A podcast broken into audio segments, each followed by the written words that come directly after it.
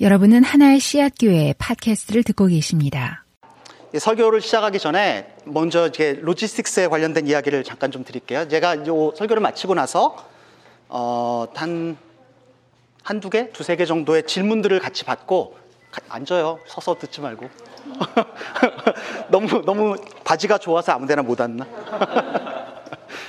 예. 그러니까 그 설교를 마치고 나서 여러분과 좀 질문하고 대답하고 하는 시간을 좀 가지려고 그럽니다. 그러니까 설교를 들으시면서 아, 저 인간이 무슨 얘기를 하나 약간 삐딱하게 들으시다가 궁금한 게 있으면 마음속에 담아두셨다가 불편한 이야기를 해주시면 좋을 것 같습니다.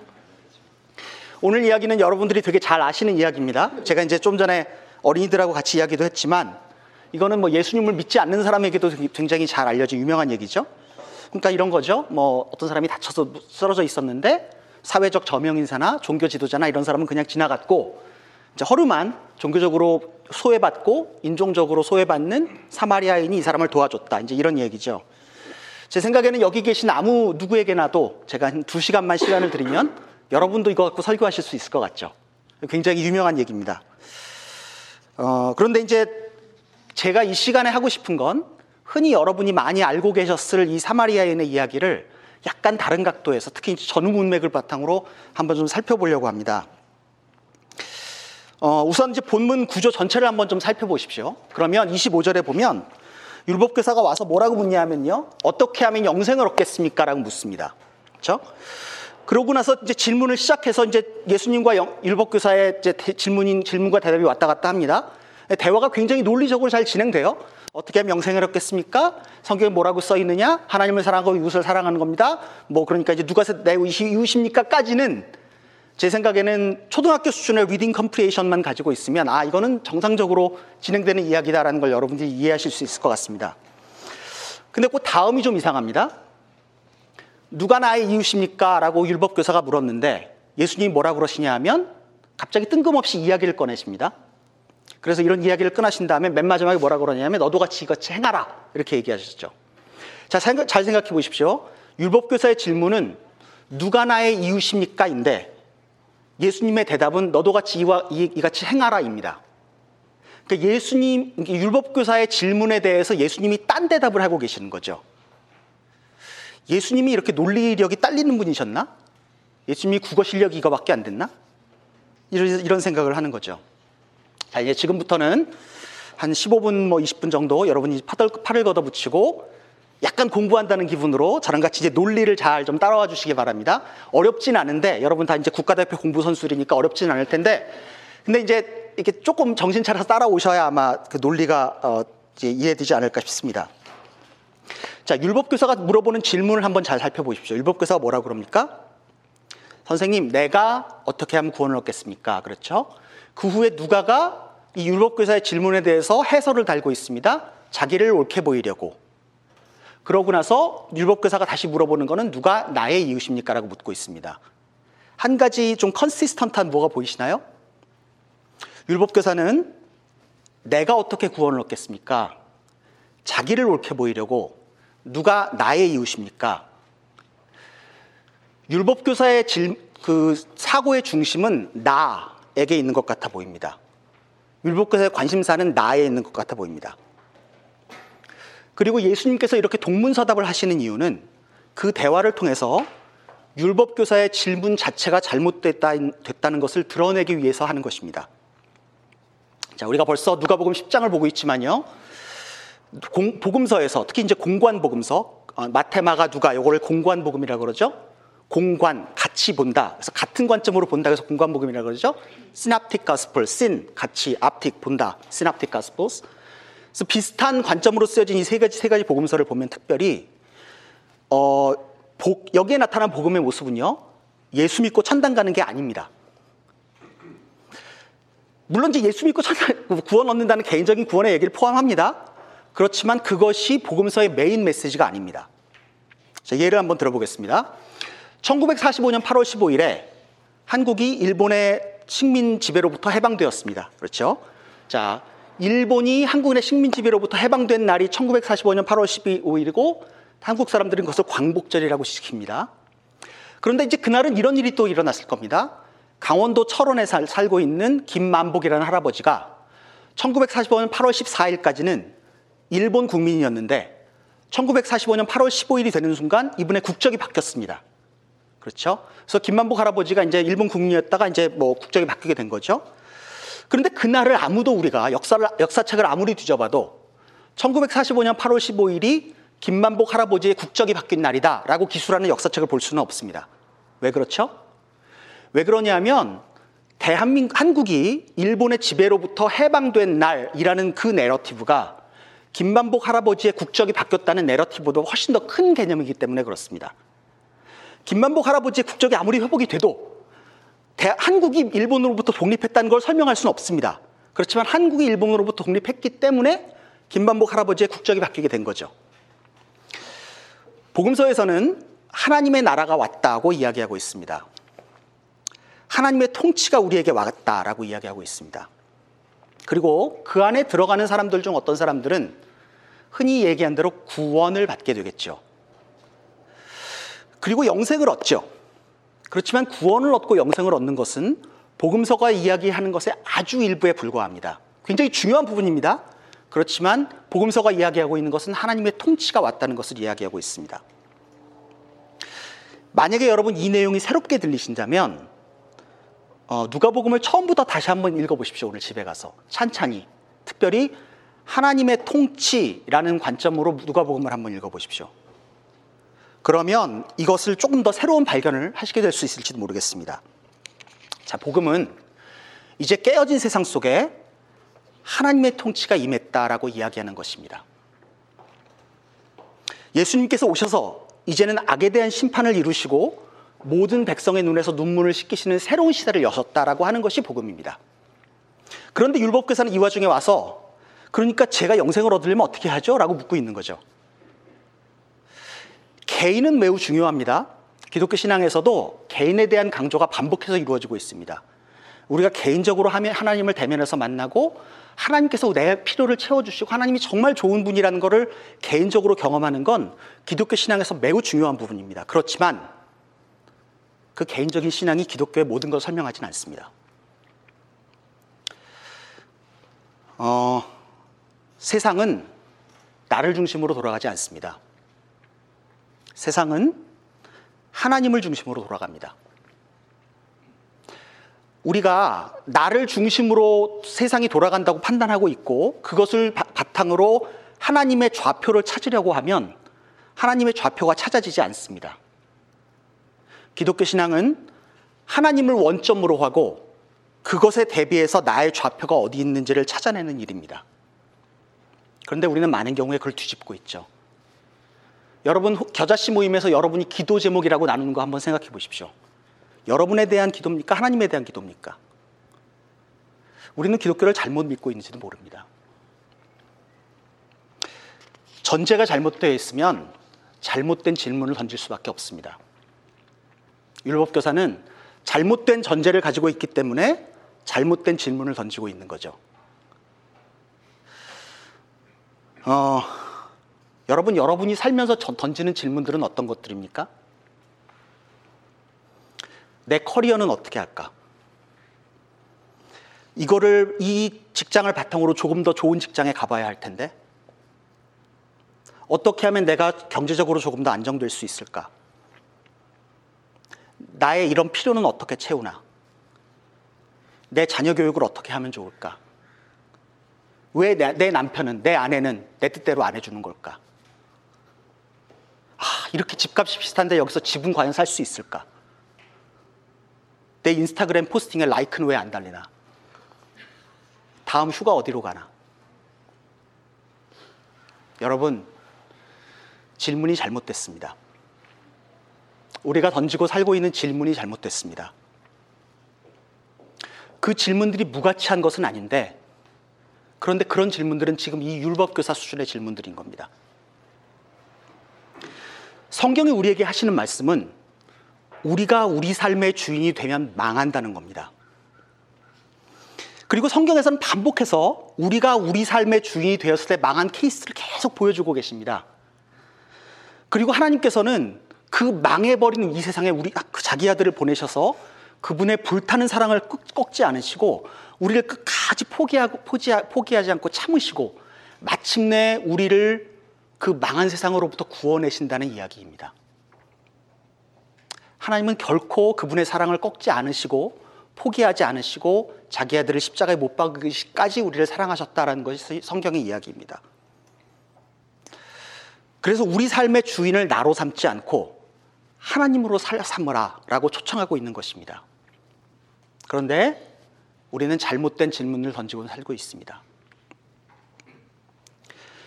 내 커리어의 성공을 위해서 가족과 이웃에 대한 사랑을 포기하는 일, 내 진로를 펼치지 못한 책임을 배우자에게 떠넘기는 일, 잠깐 내 필요를, 필요를 더 채우는 일을 위해서 옆에 있는 사람의 필요를 무시하는 일, 지금 당장 눈앞에 성취가 있는 것을 이루어지지 않는 것을 초조해하면서 내가 사랑할 사람들을 괴롭히는 일, 다른 사람들의 성공과 성취를 보면서 마음속 깊은 곳으로부터 질투하는 일, 잘못된 질문을 던지고 살고 있는, 살고 있는 사람들이 맺고 있는 썩은 열매들입니다. 여러분 오해하지 말 것은 여러분이 개인을 다 포기하라고 말씀드리는 건 아닙니다. 개인은 굉장히 중요합니다. 그렇지만 그것이 다는 아니라는 겁니다. 개인에 대한 이야기는 뭐 다른 설교나 다른 데서 또 다루어 볼 수 있겠지만 내 성취와 내 만족을 위해서 사는 것이 얼마나 파괴적인가 하는 것을 제가 여러분께 말씀드리고 싶어 하는 것입니다. 어, 어느 시대든지요, 영웅의 이야기는 늘 있습니다. 히어로익 스토리, 이런 건 늘 있습니다. 그런데 옛날의 영웅의 이야기와 요즘의 영웅의 이야기는 좀 달라 보입니다. 고대 영웅의 이야기는 되게 이런 거죠.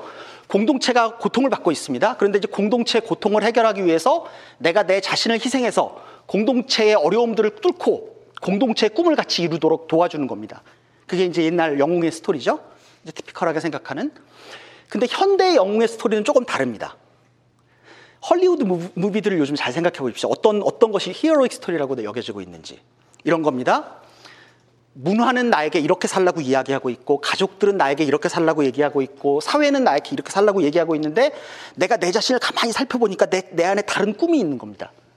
그 세상의 세상의 어떤 pressure나 가족의 어떤 기대나 이런 걸 물리치고 나는 내 자신의 내 자신 안에 있는 꿈을 발견해서 그 꿈을 이루는 것 이것이 현대의 heroic 스토리입니다. 그죠? 헐리우드 movie가 다 그렇지 않나요? 여러분이 굉장히 여러분 잘 알고 있는 그러니까 이제 대비시켜 보면 옛날에 옛날의 heroic 스토리는 공동체의 가치를 내가 희생해서 공동체의 가치를 이루는 것인데 요즘 heroic 스토리는 공동체 가치에 불구하고 내 꿈을 이루는 것이 요즘 heroic 스토리인 거죠. 그래서 이제 요거를 여러분이 굉장히 여러분, 여러분도 많이 잘 알고 있는 현대 유명한 철학자가 이런 이야기를 했습니다. Be the good girl you always had to be. Don't let them in. Don't let them see. 그렇게 하다가 let it go, let it go. Can't hold it anymore. I don't care what they are going to say. 그런 거 아죠. 음. 현대 유명한 철학자 엘사가 한 얘기죠. 그러니까 그 정말 끝거리 돼야 되는 거예요. 사회 사회의 통념은. 그런데 now they know 하고서 let it go 해버리는 해버리자는 거잖아요. Can't hold it anymore. 더 이상 할 수 없다는 거잖아요. So be authentic to myself. 나 자신에게 충실하자는 거잖아요. 그게 현대의 내러티브, 히어로익 내러티브들입니다. 그렇죠? 여러분 가만히 생각해 보십시오. 코코, 인크레더블, 모아나. 여러분 자녀들이 보고 있는 만화들이 다 그렇습니다. 내 자신에 있는 self를 발견해서 세상의 어떤 가치관을 뚫고 나 자신을 이루어내는 것. 이것이 현대 heroic narrative입니다. 이런 걸 사회학자나 철학자들은 보통 expressive individualism이라고 이야기하기도 합니다. 그런데 많은 이 학자들은 이런 expressive individualism은 코히시브한, 코히어런트한 문화를 만들어낼 수 없다고 이야기를 합니다. 잘 생각해 보십시오. 나도 이, 런 꿈을 이루고 싶어 하고, 나도 이런 꿈을 이루고 싶어 하고, 나도 이런 꿈을 이루고 싶어 하는데 이 꿈들이 다 다른 거예요. 그럼 이 사람들이 어떻게 공동체를 만들 수 있겠습니까? 모두가 내 꿈을 이루려고 하는 세계관은 결국은 그 내부로부터 붕괴할 수밖에 없다고 이야기하고 있습니다. 이건 큰 사회로 봐도 그렇고 교회로 봐도 그렇고 여러분 가정으로 봐도 마찬가지입니다. 아내와 남편이 서로 자기의 꿈을 꿈만을 이루려고 하는 공동체는 지탱될 수가 없습니다. 그리고 이것은 공동체 레벨에서도 그렇지만 개인적인 레벨에서도 마찬가지입니다. 내 꿈을 이루, 이루 기 위해서 살고 있는 삶은 논리적으로 그 안에서 붕괴할 수밖에 없습니다. 여러분, 우리는 정말 소중한 사람들입니다. 성경에 따르면 우리는 하나님의 형상으로 지어졌다라고 이야기하고 있습니다. 우리는 진짜 그래서 소중한 사람들입니다. 바로 그렇기 때문에 우리는 우리 자신에게 함몰되면 안 됩니다. 내 자신의 꿈을 쫓기에는 내가 너무 소중한 사람인 겁니다. 제게는요, 제가 어떤 가치를 따라서 살 만한 것일까를 따져볼 때 사용하는 판별식이 있습니다. 그 판별식은 이겁니다. Can I die for it? 내가 그것을 위해서 죽을 수 있느냐라는 질문입니다. 제가 예를 들어 보겠습니다. 제가 온 인류의 전쟁 문제를 해결하기 위해서 그 전쟁, 그 제 온 삶을 투신해서 살다가 그것을, 그것을 위해서 장렬하게 죽는다 그러면 그 논리적으로 말이 됩니까? 물론 저는 그렇게 살 자신도 없고 그렇게 살지도 않을 겁니다, 아마. 그렇지만 그 논리적으로는 말이 됩니다. 왜 그러냐면 전 인류의 평화라는 개념은 나 자신보다 큰 겁니다. 그러니까 내가 그것을 위해서 던져서 살 만한 가치가 있는 거죠. 그래서 그것을 나에게 담았을 때 내 그릇이 차고 넘치는 거죠. 다른 예를 들어 봅시다. 여러분, 여러분은 여러분의 커리어의 성공을 위해서 죽을 수 있습니까? 여러분의 행복을 위해서 여러분의 삶을 던질 수 있습니까? 이거는요, 그러니까 이게 가능하냐 마냐를 떠나서 논리적으로 말이 안 됩니다. 내가 죽는데 내 성공이 무슨 상관이 있습니까? 이건 무슨 얘기냐면요, 내, 내 성공이나 내 행복은 내 삶을 던질 만한 가치가 있는 것이 아니란 얘기입니다. 그것을 다 채워도 내게 만족이 없는 겁니다. 왜냐? 내가 하나님의 형상으로 지어진 굉장히 소중한 존재거든요. 그런데 우리는 어떤 질문을 던지고 삽니까? 채워도 채워도 나를 채울 수 없는 그것을 그것에 목매달고 살잖아요. 우리들의 질문이 잘못된 겁니다.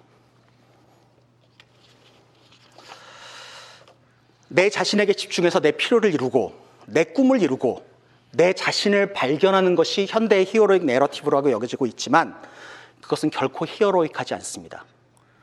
코히어런트하지도 않습니다. 나라는 존재는 하나님의 형상으로 지음받은 정말 소중한 존재이기 때문에 그렇습니다. 다시 본문의 율법교사 이야기로 돌아가 보죠. 율법교사의 관심은 나 자신입니다.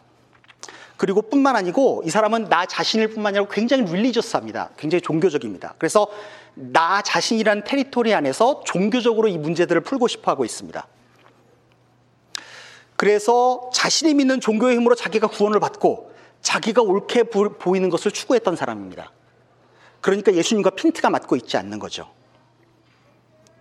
근데 한번 생각해 보십시다. 이 율법교사가 처음 했던 질문, 어떻게 하면 구원을 얻게, 영생을 얻겠습니까?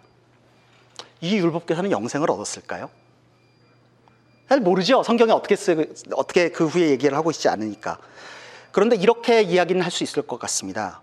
율법교사는 하나님 나라, 영생이라는 개념에 대해서 심각하게 오해하고 있습니다. 오늘 설교에 제한된 시간 동안에 그것을 다 설명드릴 만한 시간은 없겠습니다만 필요하면 이제 끝나고 나서 좀 질문을 해주셔도 괜찮을 것 같습니다. 그렇지만 예수님은 율법교사가 하는 질문에 대해서 그 질문에 대해서 직접적으로 신학적으로 답을 쭉쭉쭉 달아주심으로써 그 사람의 문제를 해결하는 것이 아니라 그 사람의 질문에 대해서 다른 대답을 하심으로써 그 사람의 있는 위치가 잘못됐다는 걸 드러내시고 이 율법교사를 전혀 다른 곳에 옮겨놓고 계신 겁니다.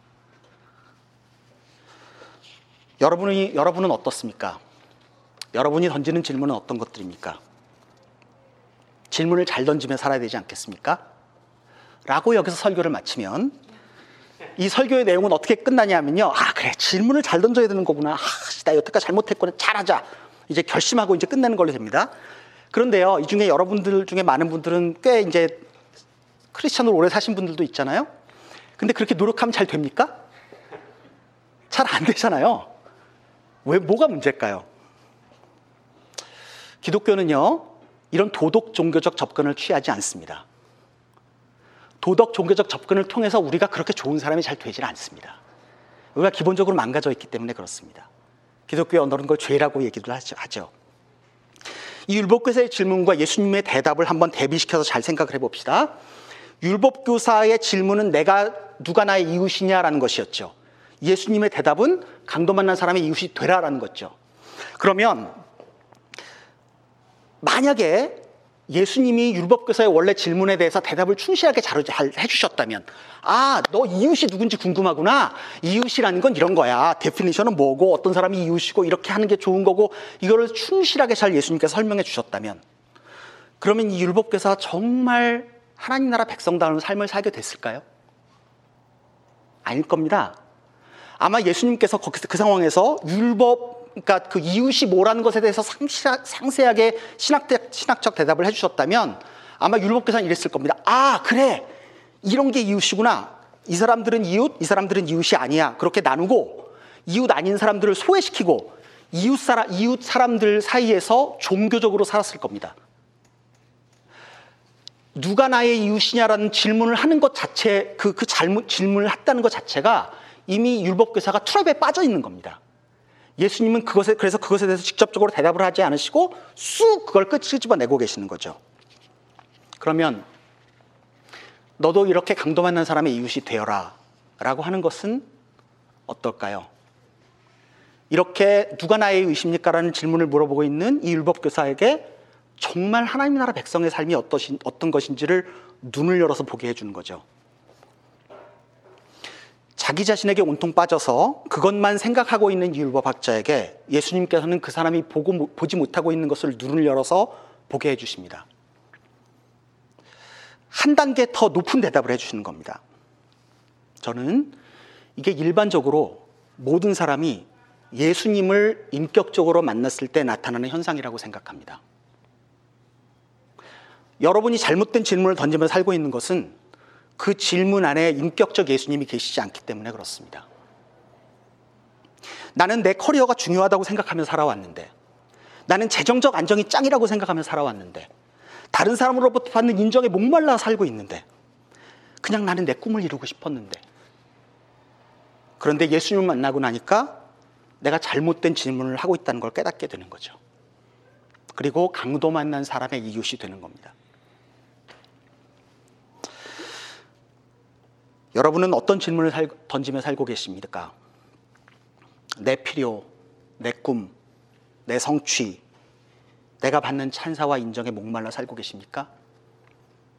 여러분, 질문이 잘못됐습니다. 그 질문은 아무리 파고들어도 대답이 나오지 않습니다. 그리고 그 질문들은 점점 여러분들을 갉아먹어 갈 겁니다. 여러분이 파괴될 겁니다.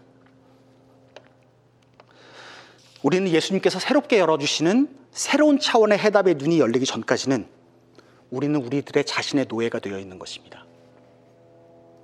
예수님을 여러분에게 초청해 보십시오. 여러분의 고민의 자리에 예수님을 끌어들여 보십시오.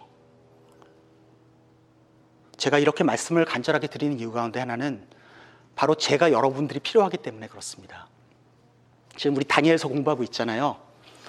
그런데 저도 이곳 베이, 베이 에리어에 살면서 제 욕심이라는 족쇄 때문에 제가 정말 몹시 고통스럽습니다. 옆에서 누가 잘 되는 것만 보면 정말 미칠도록, 미치도록 배가 아픕니다. 나도 여기서 살아남을 수 있을까 하는 것 때문에 불안해 죽겠습니다. 저도 저 자신이라는 한, 그 한계에 빠져 있어서 이것으로부터 빠져나오는 게 너무 힘듭니다.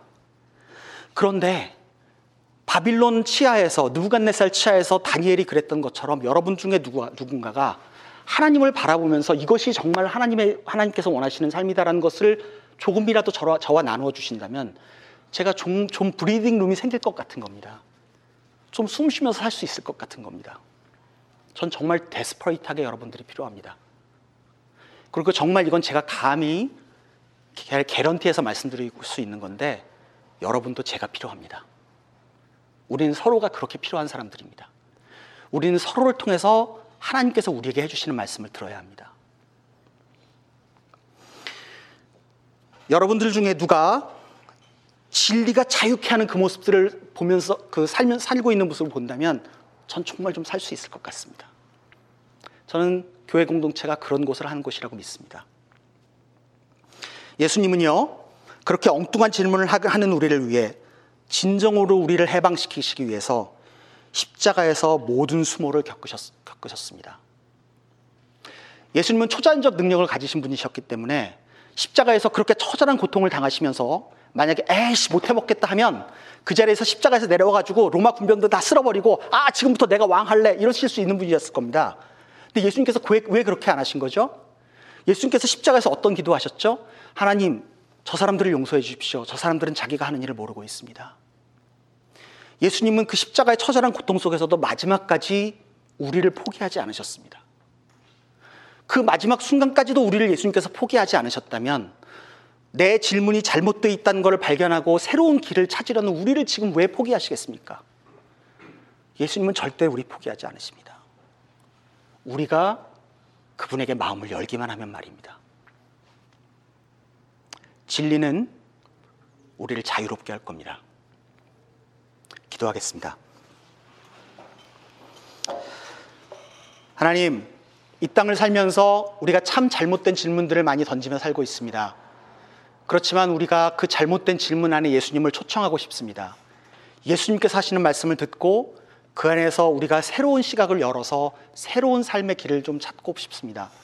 우리 공동체가 그런 공동체 될 수 있도록 해주시고 우리가 함께 그렇게 삶으로 말미암아 세상에 하나님이 어떤 분이신지를 드러내는 사람들로 살 수 있도록 해주시기 간절히 바랍니다. 예수님 이름으로 기도했습니다.